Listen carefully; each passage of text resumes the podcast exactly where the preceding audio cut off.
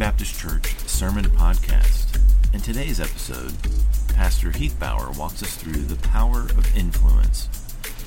What or who are the influencers in your life? And how are they influencing you?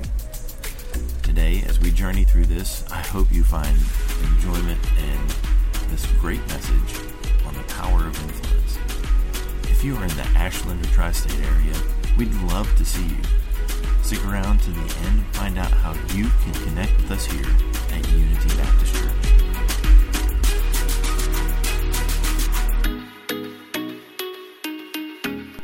If you will, open your Bibles to 1 Timothy in chapter 2. We'll look briefly also at 1 Timothy 3, but it shouldn't be too hard to find once you're in 2. Okay, I made it easy on you. This morning's message is a measured response to our last Southern Baptist Convention. Being here in Kentucky, sometimes we can be a little insulated from what's happening all around the rest of the country. Let's acknowledge uh, we're surrounded by some pretty amazing churches. Uh, we're in a we have a good, solid uh, KBC, Kentucky Baptist Convention, that we're a part of. Uh, we have a great uh, association that we're a part of, and I believe we have one of the most solid, conservative, and finest seminaries on the planet here in Louisville at uh, Southern. And so we're surrounded by a lot of very like minded people. However, uh, across the country, it's they don't always see things the same way that we do. I want to just make you aware of some things that are being discussed and bantered around as a denomination, okay? And so this morning's message is a measured response to the last convention meeting that took place from June 11 to 15 with the National Convention. And at that convention, as it often is, many things are discussed. Uh, they, t- you know, they vote in a new president and things like that. But one of the things that came out most notably from this last convention meeting is about a six to seven minute speech from one of the churches part, that is part of the Southern Baptist Convention, and that's Saddleback Church. Uh, if you're familiar with uh, Pastor Rick Warren, very famous purpose driven life guy, okay, that's the one. And what happened is Saddleback Church recently ordained three women pastors in their church.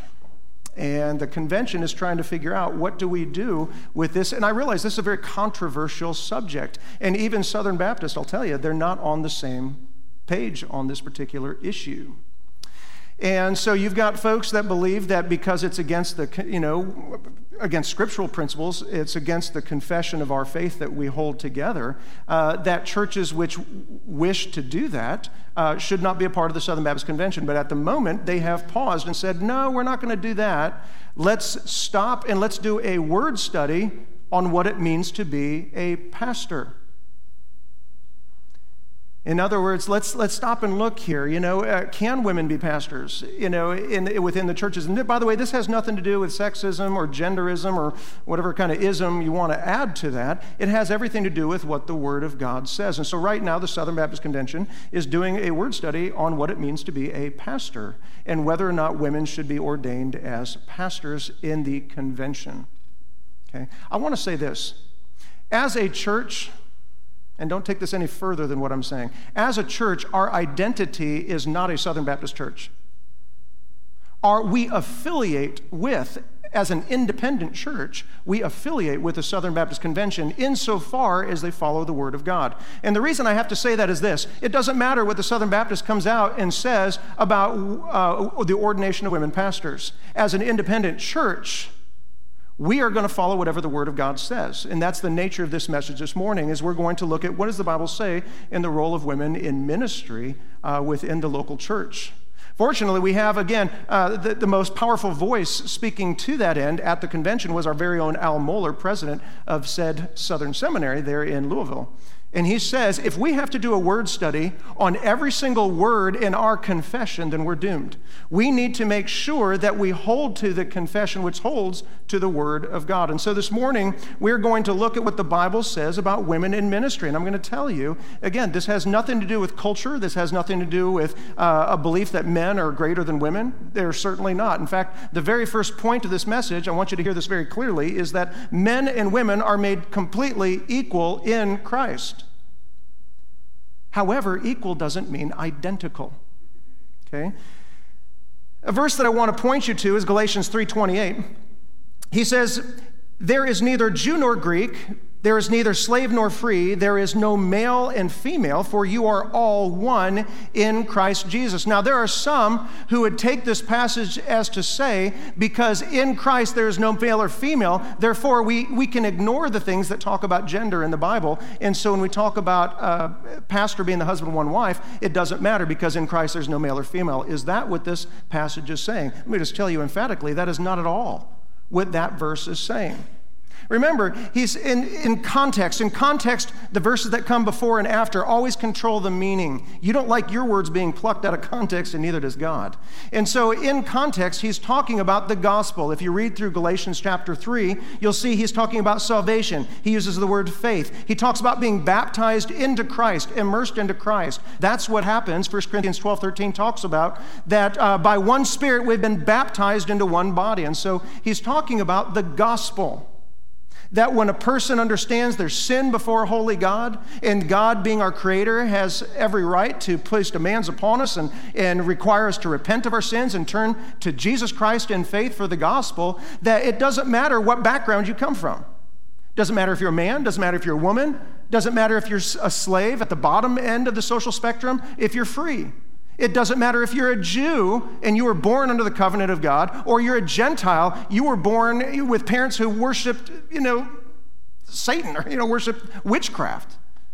That when we, we come to Christ at the cross, the, the ground around the cross, as they say, is level. We all come to Christ equally with equal access and equal opportunity, and God values us equally in Him. But it doesn't get rid of gender roles. Okay? neither did it get rid of Jewish and Gentile identity. It's not like they were no longer Jews. Nor did it get rid of the, the roles of the slave or the master. Remember, even in, if you've ever read Philemon, you guys even know where Philemon is, some of you? Okay. Um, Philemon, Paul, uh, you have this uh, runaway slave Onesimus ran away from his master and ended up getting caught. He was in prison, and God put him with Paul, led him to the Lord. And what did Paul do? Well, in Christ, there is no slave or free, so you keep running. No, he said, You need to go back to your master. You have a contract with him, you have a covenant with him. You need to go back to him, and I'm going to write a letter trying to smooth things out for you and get uh, Philemon to receive you back. And so it didn't get rid of roles. We need to mis- not misuse this scripture so that we can you know, play nice with where our culture is right now. So, having said that, let's just come right out with it. Uh, if you flip one page over, make this easy on you, 1 Timothy chapter 3, we'll just briefly answer the question Can a woman serve as an ordained pastor within the church? The answer very clearly is no, scripturally. And, and by the way, let, let me qualify this. has nothing to do with ability. A lot, of you, a lot of you women are far more interesting speakers than some of us guys. You tell great stories. You're a lot of fun. You're very warm. You're very, uh, you've got a lot of passion and empathy. It Has nothing to do with ability. Is it, is it intelligence? No. Men, there's a lot of reasons why your wives are the ones that handle your, your checkbook, okay? There, you've got a lot of smart ladies out there. Does it have anything to do with just ability and strength? No. It Has everything to do with simply what the Word of God has said. And so if you go to 1 Timothy chapter 3, he's talking about the qualifications of a pastor. He says in verses 1 to 2, the saying is trustworthy. When he says trustworthy, he's saying, this isn't the opinion of Paul. Quite frankly, if Paul or myself just wanted to allow women pastors, we'd do it in a heartbeat, and I'll tell you why. You want something to get talked about, give it to a group of men. You want something to get done, put it in a group of women, man. They'd get things done. If I had the ability to hand over ministry and let women do exactly what I do, I'd be the first in line because, pragmatically speaking, we got more women than men in the church. And quite often, the women are much more willing to jump in and serve and get things done but I'm handcuffed to Scripture. I can't just I can't just ignore Scripture. I've got to follow. I can't go to the right or to the left. I've got to stay dead on with what the Bible says. So he says this saying is trustworthy, it's inspired. These words come from God, these are not the opinions of Paul. If anyone aspires to the office of an overseer, now pause there. An overseer, remember, the Bible uses three terms synonymously for this role. It's a pastor, he feeds and protects the sheep. He is an elder, he's an example to the flock, and he is an overseer. Someone who leads out strategically as to where the church should be going and, and, and making sure the church is healthy. He says, if anyone aspires to that office, he desires, by the way, it says he, desires a noble task. Therefore, an overseer must be above reproach and, what does your Bible say? The husband of one wife. Now, we already talked about what that means a one woman man. We're not going to go there today. What I want you to see is to be in the overseer role within the church, God has called upon men to lead there. You have to be the husband of one wife. And so the Bible is very, very clear as to who he wants uh, leading the church. He has asked men to take that role. And it's not a sexist thing, it's a God thing. It's just something that God has commanded. You want, you want to know why? Go ahead. You know, we'll see God in eternity. If you're a believer, you know, we'll ask him then. But in the meantime, we're simply going to follow what he asks us to do. Now, when it talks about here that he has to be the husband of one wife, this isn't a general term, the mate of one mate, that they just need to be a moral individual. It's the word andros. Andros always refers to a male as opposed to a female, a masculine, a hairy one, the one that leaves the toilet seat up. It's a man. Okay, it's not, he's not talking about uh, a woman here. Just generally, a person must be a moral person. Now, is this what Paul's teaching, a departure from what was taught in the Old Testament? Is this something new where women were taking leadership roles all throughout the Bible uh, in spiritual institutions? And by the way, we're going to limit this to spiritual institutions. God says nothing about if you want to go to be the mayor, you know, of Ashland. You want to go do that, women? That's between you, the Lord, and your husband. Okay? You want to go operate a big business? Bible's not going to argue with you on that one. You want to be the president of the United States? We're not talking about that. We're not talking about the subjection of women in a culture and a society. We're not talking about the patriarchy, okay? It's always said with a sneer. Um, we're talking about spiritual institutions, the things that God has created, the home, and for us today, the church. God has always called men to take spiritual leadership, and He's going to give us good reasons for that. But if you look in the Old Testament, uh, Adam was the head of Eve. And when Adam was created, God created Adam and he created Eve. We'll talk a little bit more on that later, but God worked through Adam to give him the spiritual commands and things. Uh, beyond that, Abraham, not Sarah, received the covenant, the Abrahamic covenant. God reaffirmed that to Isaac, not Rebekah, to Jacob, not Leah or Rachel. Beyond that, we see that uh, the priests in the first, very first priest in the Bible, Melchizedek, in Genesis 14, was a man. All the Levitical priests were male. Beyond this, the Sanhedrin, you know, the high council of Israel, they were all men. Beyond that, we had Jesus and his apostles were all men. God has called, all throughout history, God has called men to take spiritual leadership. And some will think, well, yeah, again, but let me bring up that patriarchy word. That's because we were in a patriarchal society and we've progressed beyond that. We've grown beyond that as a society. And now we understand that there's nothing different between man and woman. There's, you know, some physiological differences, perhaps, you know, but there's, there's nothing different between man and woman. That's what we've learned. We've, we've progressed as a society. Let me say this very clearly. To go beyond what Scripture says is not progression, it's rebellion. This is what, when, we, when God says something very clearly and we say, yeah, but let's close the book because society knows better now. Remember this God, one of God's attributes, something that describes him, is that he is immutable. Means he is unable to mutate. God doesn't change. God's moral law does not change.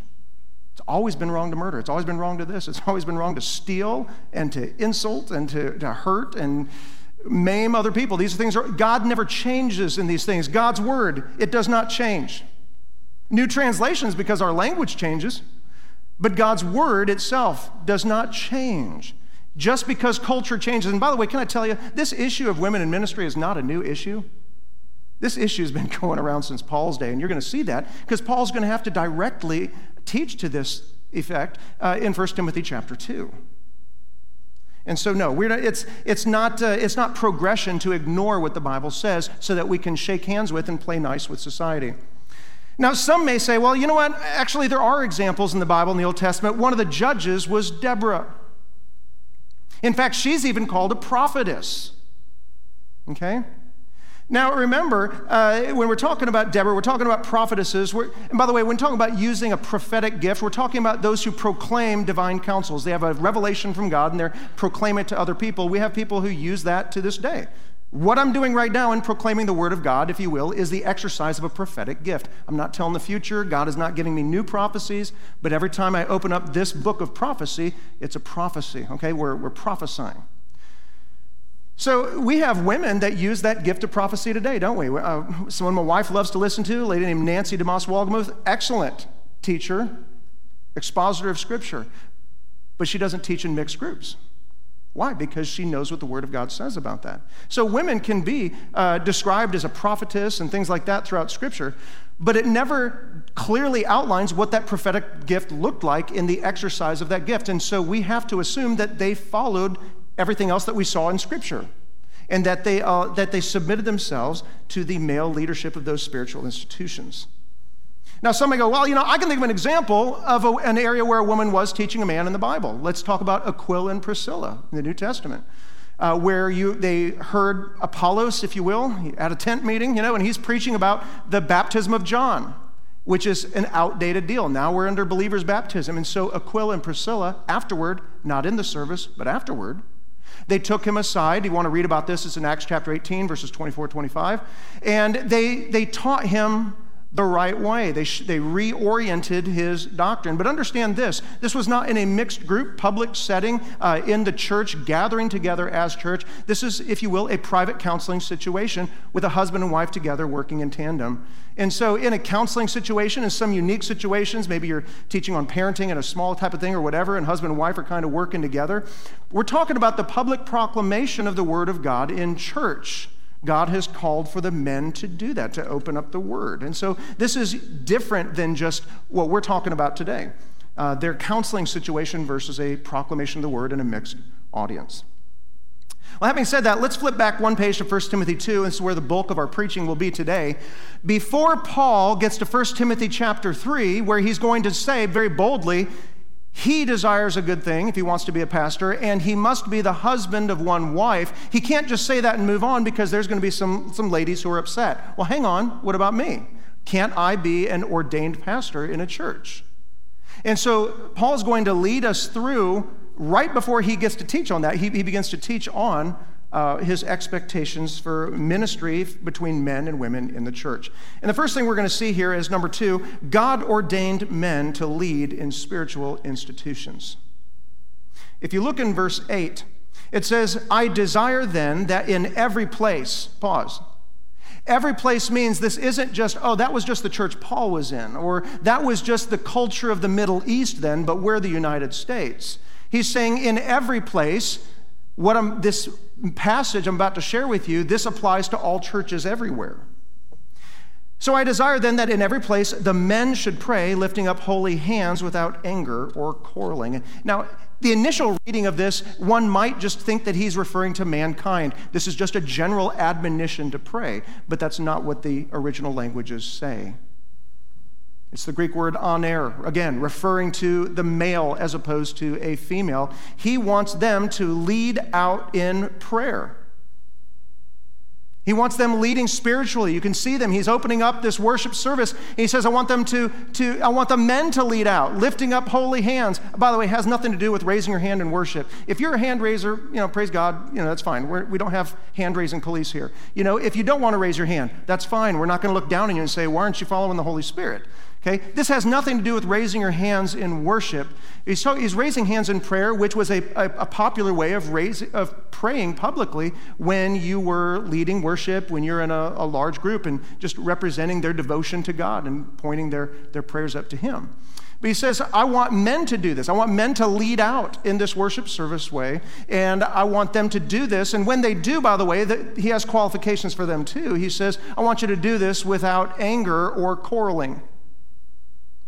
And so, men, when you're going to be leading spiritually in a church, you can't take what you do out there and import it into the church. You might be rough and mean out there and intimidating and use fear tactics outside the church to get your way with your neighbor or to get your way on the job. We don't bring that into the church. Anger is the idea, uh, it's, it's a Greek word that means desire with, uh, like desire with, what is it, frustration or what is it? Desire with grief. Okay? It's just this, it's this grief, and you're just you're so bad wanting to control and, and, to, and to manipulate things. He says, men can't do that within the church when you're leading. We don't do that. We don't use anger, we don't use quarreling. It means to be contentious.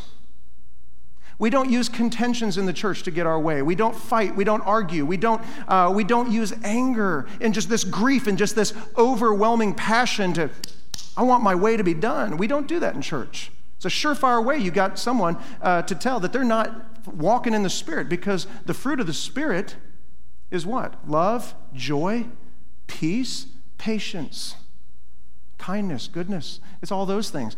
It's not anger and it's not quarreling. And so men can't just take all their testosterone, okay, that they use outside the church and to come into the church and, and try to wrangle the church their way. We don't lead like that. God's people don't lead like that. Well, number three, I want you to see that God wants women to be known for their godliness. Look in verse 9. He says, likewise, in other words, in the same way as the men, they have to be godly and holy, women have to be holy too. And so he's speaking to the women here. Likewise, also that the women should adorn themselves in respectable apparel with modesty and self control, not with braided hair, not with gold, pearls, or costly attire, but what is proper for a woman, uh, for women who profess godliness with good works. Let a woman learn quietly and with all submissiveness. Okay? So again, he just says likewise, just like the men have to be godly, they have to control their natural urges and desires, and they can't import worldly things into the church. Likewise, a woman should live in a holy way, also without quarreling, also without anger. But beyond this, then he speaks to how she dresses. What should the woman be known for when she comes to church? He speaks to modesty. Now, let me say this about modesty modesty in a church, it's something that we preach and we allow people to honor God. Okay? We aren't going to we aren't going to be the modesty police here in the church. I've been to camps before where people take rulers out to the girls' dresses and things like that. You want to do that in camp? Whatever. We're not going to bring rulers to church. I was a my first ministry. I was a youth pastor, and we were reaching all kinds of kids. And there was uh, kids who weren't born again, kids from unchurched you know, homes, moms and dads were in bad situation, and the kids, they show up to youth group and we love them and we give them the gospel, and then we would get them to come to big church with us as well, not just come to youth events. And there was one particular Sunday morning, one of these girls that we had kind of reached out to, and she'd been coming, and now she decided for the first time she was going to come to church that Sunday morning. Well, a prominent woman in the church, while this girl was still in the foyer, now this girl, again, she is lost and she had a skirt that was probably a little too short, I'll be honest. But this, this prominent woman in the church comes up to her in the foyer and says, Oh, basically, you can't wear that. You're dressing immorally, and that doesn't please God. You shouldn't be wearing that to church. Do you think that girl ever came back to church again? She did not. Because we're sitting here looking on the outside. Now, granted, we should be dressing modestly in church. She's lost. And again, what does modesty look like? It's something that we preach in a church and we allow you to honor God with how you dress. You want to wear a suit? Great. You want to wear a shirt? It's fine. I mean, please always wear a shirt. You know, but what kind of shirt? Got to qualify that today. Somebody's going to take that home and misapply that. You know, You've got to, we, but modesty is something that we honor God with from our hearts. Now, kids don't use this sermon as, as to why you can go home and tell daddy, you know, daddy, you can't tell me what to wear. You preach it, but I'm going to do what I want. That's not you. you. You listen to your dad. You listen to your mom. And you dress modestly, ladies, okay? And by the way, you don't want a guy that's attracted to you just because of the way you dress. It's not the right kind of guy. Instead, he says women should be known for their good works. Don't try to appeal to the lowest common denominator of man and just say, hey, notice me for how I do my hair. Notice me for all the gold and things that I wear because of my wealth. Notice me for my body. Look at my body. No, our, our dress should draw people's attention to our face where we can honor God. You can't see much about God right here, you know, but right here you can. So let's, let's point people's direction and attention to what they can see where I, I show my godliness through my face. And better yet, he says they should be known for for what? Their good works. That's what should adorn your nature and your character. It has nothing to do with your appearance. And so he speaks to that. And then he says something that, I'll be honest with you, it's going to be very off putting for our culture. He says, Let a woman learn quietly and with all submissiveness. Why is this off putting? It's because our culture has programmed us that this phrase should be off putting. Our culture, you've noticed it, we're in a gender war right now. We're trying to not simply say that men and women have no kind of different roles. Men were already equal with women, okay? Men and women are already equal. But they're trying to say there's no roles. And furthermore, now our society is coming to a place Where they're like, there's no gender altogether. You want to change your body? You want to, you want to keep your body the same, but identify in a different way? You be your own God. You decide who you are. And that's where our culture and society is. And so our culture is training us that you should be offended by statements that the Bible makes like this. And if you are offended at these statements, it shows how much of the world's philosophy has affected our own thinking. We've been brainwashed. How do we wash it again into what's true? We read the Word of God and we follow it. And so he says, Let a woman learn quietly and with all submissiveness. This quiet has nothing to do with a woman not talking in church. Okay, women teach other women, women teach children, women even share testimony. Uh, remember, Peter even asked for Sapphira to give testimony. Now, granted, she lied at that time and was killed by God, but still, women were obviously allowed to be speaking in church. He's not talking about women coming to church and don't ever talk. He's talking about women should be in a learning role as oppo- in a public setting, as opposed to standing here where I am right now in proclaiming the Word of God to a mixed group. So don't take quietly further than what the Word of God does. But then he says, with all submissiveness, that all of us, by the way, every believer in our humility, we should be known as a submissive people. The Bible says we are to submit to God. We submit to one another, Ephesians 5 says. Before, long before the Bible ever says, Wives, submit to your husbands as unto the Lord, he says, We are to submit unto one another, to put the needs of others before ourselves, to esteem others, Philippians 2, as being better than ourselves, having this mind in us, which was in Christ Jesus, which was humility. And so, as a people of God, we're identified by our submission. And how a woman shows her submission to God is the same way man does. We submit to the God given authorities God has given to us. It's a fruit of the Spirit called meekness. It's a willing to line up on God given authorities. How do you know that Heath is, a, is submitted to God? Because Heath is submitted to the authorities in his life. Policeman pulls me over and asks me to give him my license registration. I don't say, okay, tell me about your quiet time. You know, I don't, I don't flip it on him like that. I, I submit under them and I'm respectful to my police. I'm respectful to any teachers that are in my life. I'm respectful to every authority in my life. It shows my submission to God. And likewise, here, for a woman to, uh, to assume in a mixed group the role of a learner as opposed to the, the leader, the teacher, shows her submission to God. Now, again, it doesn't mean that a woman doesn't have ministry. Titus chapter 2, those of you who came to this adorned pre treat thing, you heard very clearly women are supposed to be very active in preaching and instruction, and there's a time and place for that. He says, Older women likewise are to be reverent in behavior, not slanderers, not slaves to much wine. They are to, what does your Bible say? Teach. Are women silent in church? Absolutely not. They are to be teaching. But he says, I want you to teach what is good so as to train who? Other younger women to love their husbands and their children. So women teach women. We also see women teaching men. 2 Timothy 1, verse 5, Paul was talking about Timothy. He never talks about Timothy's dad, by the way. He talks about his mother and his grandmother and says, I know they're training you, and the faith that's in them, I'm sure, is in you. And so women obviously are teaching uh, their children and other children within the church. Romans 16, we see Paul crediting, it's not on the scriptures, so I'm just going to outline it for you. Romans 16, Paul's closing out his book and he's crediting all these people. It's sort of like at the end of a movie and the credits roll, you know? Paul is giving the credits as to everybody who helped him in his ministry. And if you read Romans 16, you'll see fully half of those people, they're all women. Women are extremely active in ministry. But in a mixed group, they do what most men do. They, they're, they're in a service role, or they're teaching women, they're teaching children. Okay? But women have a very powerful, influential ministry in the church. However, number four, God has ordained that in a mixed group, the men are supposed to teach. Okay? And by the way, we're going to see here, this is not just about holding pastoral office.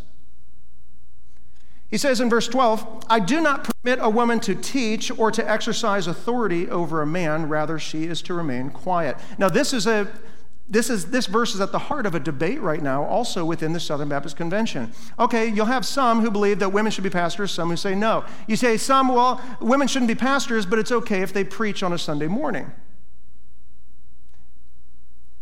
You know, and you have people within the Southern Baptist Convention who have held that in very prominent positions. Those of you who have done Beth Moore studies, Beth Moore was of this position.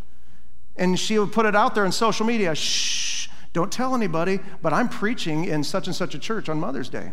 You know, she knew full well she was going against both what, what Scripture said, but also the confession of, of the Southern Baptist Church. But she wanted to skirt around that. And eventually, by the way, she left the Southern Baptist Convention over this very issue. But many will say, you know, it's just, you know, what do we say to a Beth Moore? Is this just prohibiting a woman serving in a pastor office, or does it go beyond that? Look at it again. I mean, honestly, you tell me.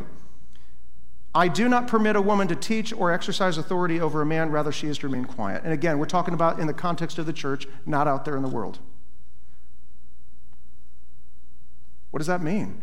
It means what it says. If you just read that plainly, it, the meaning's pretty obvious.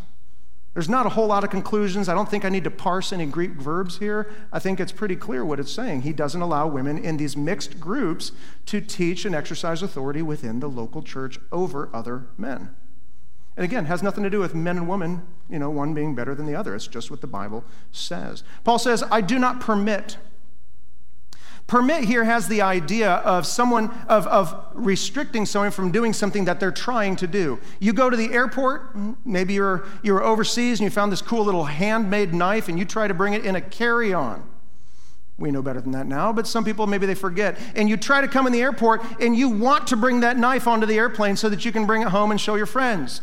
But what's TSA going to tell you? Whoa, you may want to bring that onto the plane, but you cannot. That's just the rules. I have to follow the rules.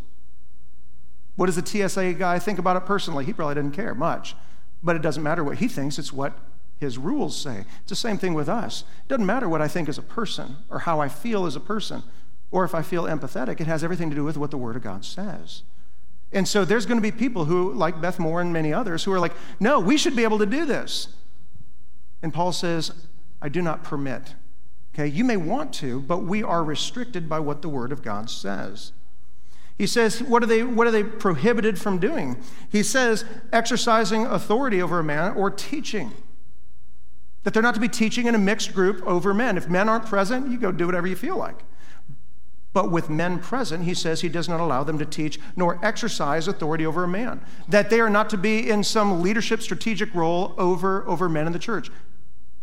Nothing to do with ability, everything to do with what the Word of God says. You see, this is anybody who argues against this, by the way, they're not making a biblical exposition uh, argument, it's a cultural argument. They're saying in culture, we've progressed, but you're not going to make that argument from Scripture. And then Paul tells you why, because everybody wants to know why. Well, why, Paul? What's the reason behind this? Verse 13, he says, For Adam was formed first and then Eve. Adam was not deceived, but the woman was deceived and became a transgressor. Paul says, For. For means because of. I'll tell you why. This is why. I give you this command, but here, let me, let me explain it a little further. Here's why. This isn't some new command Paul is giving. Paul's saying this has been this way since creation. Adam was formed first. And you might ask yourself, why does that even matter? Why does it matter that Adam was formed first? Why is he going all the way back to creation to talk about why women aren't to be teaching or exercising authority over a man in a local church context? He says Adam was formed first. Remember, when God created the animals, he created all the animals in the same way. Got two giraffes, male and female, same time. Here you go. Why? Because it doesn't matter who leads. We created two whales, same time, male and female, sent them off. Two butterflies, if you will, male and female, sent them off. That's because in the animal world, they cannot honor God in this way. They can't choose to submit. They simply have instinct. And in fact, in the animal world, you may see things where, you know, you got a group of chimpanzees and maybe it's a matriarchal society there. That's fine. God didn't ask any more of them from that. You know, you go to the praying mantis, you know, after, after mating, the, the female will eat the male. That's a rough honeymoon. But, uh, you know, in the animal world, they're not subject to this. But God, if you'll notice in creation, God didn't create man and woman in the same way as he did animals, did he? God did something really odd. Male and female, he created them. Male and female, he created them. He sends them off. He comes to humankind, and what does he do? He creates man by himself. Did God make a mistake? Did God just forget? Oh man, I got so excited about this man here, I just forgot about the woman. Is that what God was thinking? Not at all. God had very intentional purposes behind creating the man first. So if you read through the creation account in Genesis chapter 2, you'll find God created the man. And then what does he do? He gives man the command to work. What's the implication? That whether your wife works outside the home or not is between you guys, but the man doesn't get a choice. Men, you've got to lead your families in providing for them. In fact, the Bible says if a man does not provide for his own, he's worse than an unbeliever. Okay, so God gives him the command to work. Beyond this, He then gives man the spiritual commands. In the middle of a garden, I'm going to put you in here. There's a tree. You don't eat of it. You can eat all the other trees, all the fruit, but this one tree, it's going to look good, but you can't do it. And so God gives him this single spiritual command, and to Adam alone. And then he creates the woman, so that when the woman shows up on the scene, she understands we got this guy working and leading spiritually. He's passing on what God says to me. And it's clearly understood that prior to the fall, there was still submission. Submission isn't a result of the fall, by the way, ladies. It was something that God created at the beginning. Why? Because submission doesn't mean you're less than someone else. Remember, there's submission in the Godhead. Jesus is submissive to the Father. Nevertheless, not my will, but yours be done. Jesus says, The Father is greater than I. Not stronger, because he's equally powerful. Remember, the Bible says that in Jesus, the fullness of the Godhead dwells bodily. Everything that makes God God is in Jesus. He's completely equal with God, and yet he's submissive to him. The Father sends him. The Holy Spirit is also submissive to Jesus. Jesus says, I send the Holy Spirit. It's called the doctrine of procession. So there's submission within the Godhead. Why? Because office does not determine your worth and identity. The position that you hold does not determine your worth and identity. Where does that idea come from? It comes from outside the church. The world tells you that. You're nobody unless you're on top. You're nobody unless you're a president or a vice president. Well, ladies, if it's all about our position that gives us worth and value in God's eyes, we're in trouble because guess what? Most men are in a submissive role within this church too. They're, most men aren't teaching, most men aren't leading, most men aren't a pastor. So if you tell people, you know, if you're, you're nothing unless you're able to hold this office, you have alienated the vast majority of everybody within the church. It's just not true. So he says Adam was formed first. And then he says Adam was not deceived, but the woman was deceived and became a transgressor. What's he talking about here? The woman was deceived by the serpent. The man willfully led humankind into sin and rebellion. Remember, the Bible doesn't accredit, even though the woman, if you will, sinned first in her deception, the deception of her, the Bible credits sin passing through the man because man willfully led earth into rebellion. Bible says, Wherefore, as by one man sin entered into the world, and death by sin, so that sin passed to all men, so that all have sinned. Sin came in through one man, not through the woman. It's through the seed of the man. It's why God can ca- cause Mary to give birth using her genetic material, but we don't have a fallen being. Sin has passed through the male. Because man willfully led in. The woman was deceived, man willfully led there, and guess what God is asking him to do now? You're going to be the ones that lead us back to God. You got us into this mess. You're going to be the one to lead the family back to the Lord. Additionally, he's talking about the man was not deceived, but the woman was deceived and became a transgressor, had that stigma. Okay? And so he's talking about when God has ordained someone to lead in a particular position, it's because he's gifted them to do it. God has ordained me to lead as a pastor. So guess what? God has given me certain attributes that are necessary for leading within a church. It's the same thing with other men in, in spiritual institutions like the home. There are certain uh, qualities within the male that God wants leading the home. Is it because he's better? No, he's different. But whatever is different about that man, and again, men or women are different, not just physiologically, but sociologically and emotionally. Whatever it is that God put in the man, he put it in there because he wants that man to lead. That's what God wants there. And it has nothing to do with society, everything to do with just Scripture. That's what he's talking about here, is that there's differences between men and women, and God is desiring that men will get beyond themselves and to take leadership. Because what's the natural default state of the man? It's that he doesn't lead. Men left to themselves, a lot of times, they're happy just to work their job and they just want to come home and they just want to kick their shoes off and watch the game. Spiritual leadership of the home does not come naturally to them, it comes from submitting to God. Even in the church, the natural default, I've been all around the world. The natural default is the women are going to want to lead a lot of times, and then the men, they want to kick back and sit back and rest. That's the default of our flesh. We've got to get beyond our flesh, and we've got to take spiritual leadership because God has commanded us to. I want you to see number five that God has given women, however, a powerful, influential force within the church. Remember, women have tremendous influence on what happens in the world. Whether it's Abigail convincing David not to murder her husband Nabal, by the way, whose name means fool, who names their kid that? But she convinced him not to. She had powerful influence on the outcome of what was happening in life. Uh, Solomon had women who were influencing him. Now, albeit for bad. he, he was a man given all the wisdom of the world, and what did he do in the end of his life? He turned his back on the God who gave him the wisdom, and he built temples to idols and false gods because of the women that were there. Women, you have tremendous influential power in the world. Tremendous influence. We want to make sure that we wield that for good. And again, what is most important in life is not the office you hold, but the influence that we use in the world that really matters. Paul talked about this here in 1 Corinthians chapter 12. We're going to talk about a little bit more. We're going to talk about spiritual gifts this summer coming up. But I'm going to use it as just a reference here. He's talking about in the church, we have lots of different gifts and abilities, and we're not supposed to be jealous of what other people have. Maybe you're jealous, you want to be pastor.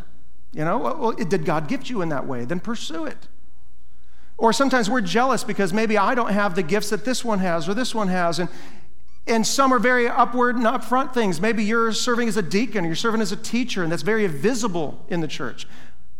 And maybe you're, you're a behind the scenes person, and maybe you're kind of like, well, why, why, why am I not more visible within the church? He says this in 1 Corinthians 12 The eye cannot say to the hand, I have no need of you. further on, he says, on the contrary, the parts of the body which seem weaker are indispensable. He says, on those parts of the body which we think are less honorable, we bestow greater honor. But God has so composed the body, giving greater honor to the part that lacked it, that there may be no division within the body, that the members may have the same care for one another. In other words, the hand is very visible. We see our hands. You don't probably think too much about your spleen, not thinking too much about your liver or your gallbladder, not until one of them gives you trouble. But the hand takes care of the body in such a way as to take care of that which is inside, that which is invisible. And similarly with spiritual gifts in the church, you may not have a highly visible role or a visible office in the church, but those who do hold that office don't use that office for themselves. They use it to lift up and to encourage and to, to draw attention to those less visible parts. It's the same thing in the home. Husbands, we don't use that position of spiritual leader in the home so that we can get the home to do what they want for me and everybody, you know, serve me, do what I want. No, the position of leadership is you have the distinct privilege of laying down your life and giving up everything you want to do what's best for those who are serving under you. He says, Bible says that husbands are to love their wives as Christ loved the church. What did he do for the church? He died. He did what was best for the church. Husbands, how do we lead our wives? We die. So when it's something good for her and something that's going to hurt me, I'll hurt myself to do what's good for her. I'm going to die to what I want to do what's good for her, to lift her up. That's what leadership looks like, and it's what it looks like in the church. Pastor doesn't use his position in the church to have the church glorify himself. What's he do? He's going to point to other people, and he's going to lift them up and thank you. And hey, notice this, and hey, let's give a hand for it. Look what he did. And we don't draw. He doesn't use it to draw attention to himself, to glorify himself. That's what not what leaders do. Okay. Well, I want you to look here about this position of influence in verse 15. He's talking about the power that a woman wields in a certain area of life that is unique to women. He says, Yet she will be saved through childbearing if they continue in faith and love and holiness with self control. This is an odd verse. What does that mean? She's saved through childbearing. Does it mean women are born again because they had children? It has nothing to do with that. Okay, you're not, you're not saved and born again going to heaven because you, you know, you've got a couple of toddlers in tow. He's talking about uh, a woman's position and significance and influence and losing that stigma that he just talked about of transgressor. He's talking about uh, she loses that. Her, her influence is powerful in a particular area of life that affects the entire rest of the world. He says childbearing. Now, I know that's probably triggering some folks right now, talking about a woman and then associating her with childbearing, but God does. Society may not like that, but God associates that. And He says, Women, don't don't forget how powerful an influence you have on the entire future of humanity just with the influence you have through childbearing. How powerful is it? You know, husbands, we go out and we work a job and we provide for our family, or maybe we do something you know, that has some kind of lasting significance or influence. And if we don't do our job well, maybe we can't take that Disney vacation this summer. But if mothers don't do their job well, the entire society collapses in on itself. And I'm not even joking. Remember in Deuteronomy 6, the Bible sees the home, not the church, by the way, but the home is the nucleus of spiritual development. Remember in Deuteronomy 6, it says, Hear, O Israel, the Lord your God is one. This shall first be on your heart. You need to be a disciple. He says, But then you, parents, will diligently teach your children when you get up, when you lay down, as you go about your day, that we're supposed to spend time with our children. And when we do, we are supposed to pass that knowledge on to them. And that powerful, influential force is seen in no greater ways than the mother to child relationship. Dad has great influence on the children. I'm not going to take that away. But who generally spends the greatest deal of time with the kids? It's mom. And he's reminding parents don't devalue motherhood. Society will. They're going to say, You're only as important as women as the office that you hold. Women, you're only as important as the money you can bring home. What does God say? Never forget the power of the influence of a mother in the lives of her children. When Israel forgot that and they didn't raise up their kids, and there arose a generation after Joshua who didn't know the Lord in, in the book of Judges, what does it say? And there arose a generation who did not know the Lord, and every man did that which is right in his own eyes. And Judges leads to the darkest chapter of Israel's history as they continued to fall away from God, and literally their entire society collapsed in on itself. Is it any wonder then that in the U.S., since we have devalued motherhood so much, that we see our society collapsing in on itself, and our children raise up and they don't have the same values we did? Why? Because we don't value motherhood as a culture. Mothers, your powerful, influential force is absolutely necessary. If dad doesn't earn that much money, or if dad doesn't become the vice president of a company, that's one thing. But if moms don't value and understand how important you are in the development of your children, our society is going to collapse in on itself over time. It's proven all throughout Scripture.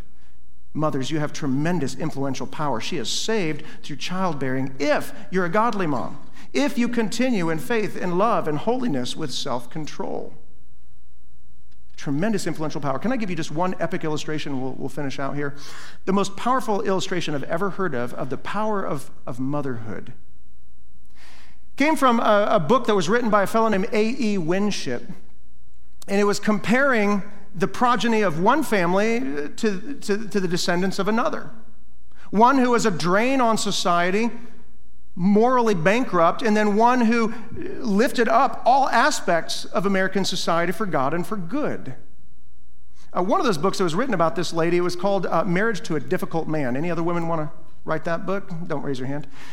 This woman was married to a difficult man. Do you know who that difficult man was? this is Sarah Edwards, wife of Jonathan Edwards. Remember in school we had to read that uh, sermon, Sinners in the Hands of an Angry God? It's that guy.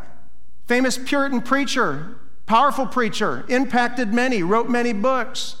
But these books were written not about him and his impact, but on the impact that Sarah Edwards had upon her 11 children. And 150 years later, A.E. Winship decided to research this woman and the impact of motherhood. And he, he, for 150 years following her, looking at her children, her great grandchildren, her great grandchildren, he discovered this from her. And by the way, he credits this to her because Jonathan Edwards often wasn't at home. Back then, often the men were just so focused on the ministry, they had almost nothing to do with their children. And so he credits this to Sarah Edwards and her influence on her 11 children.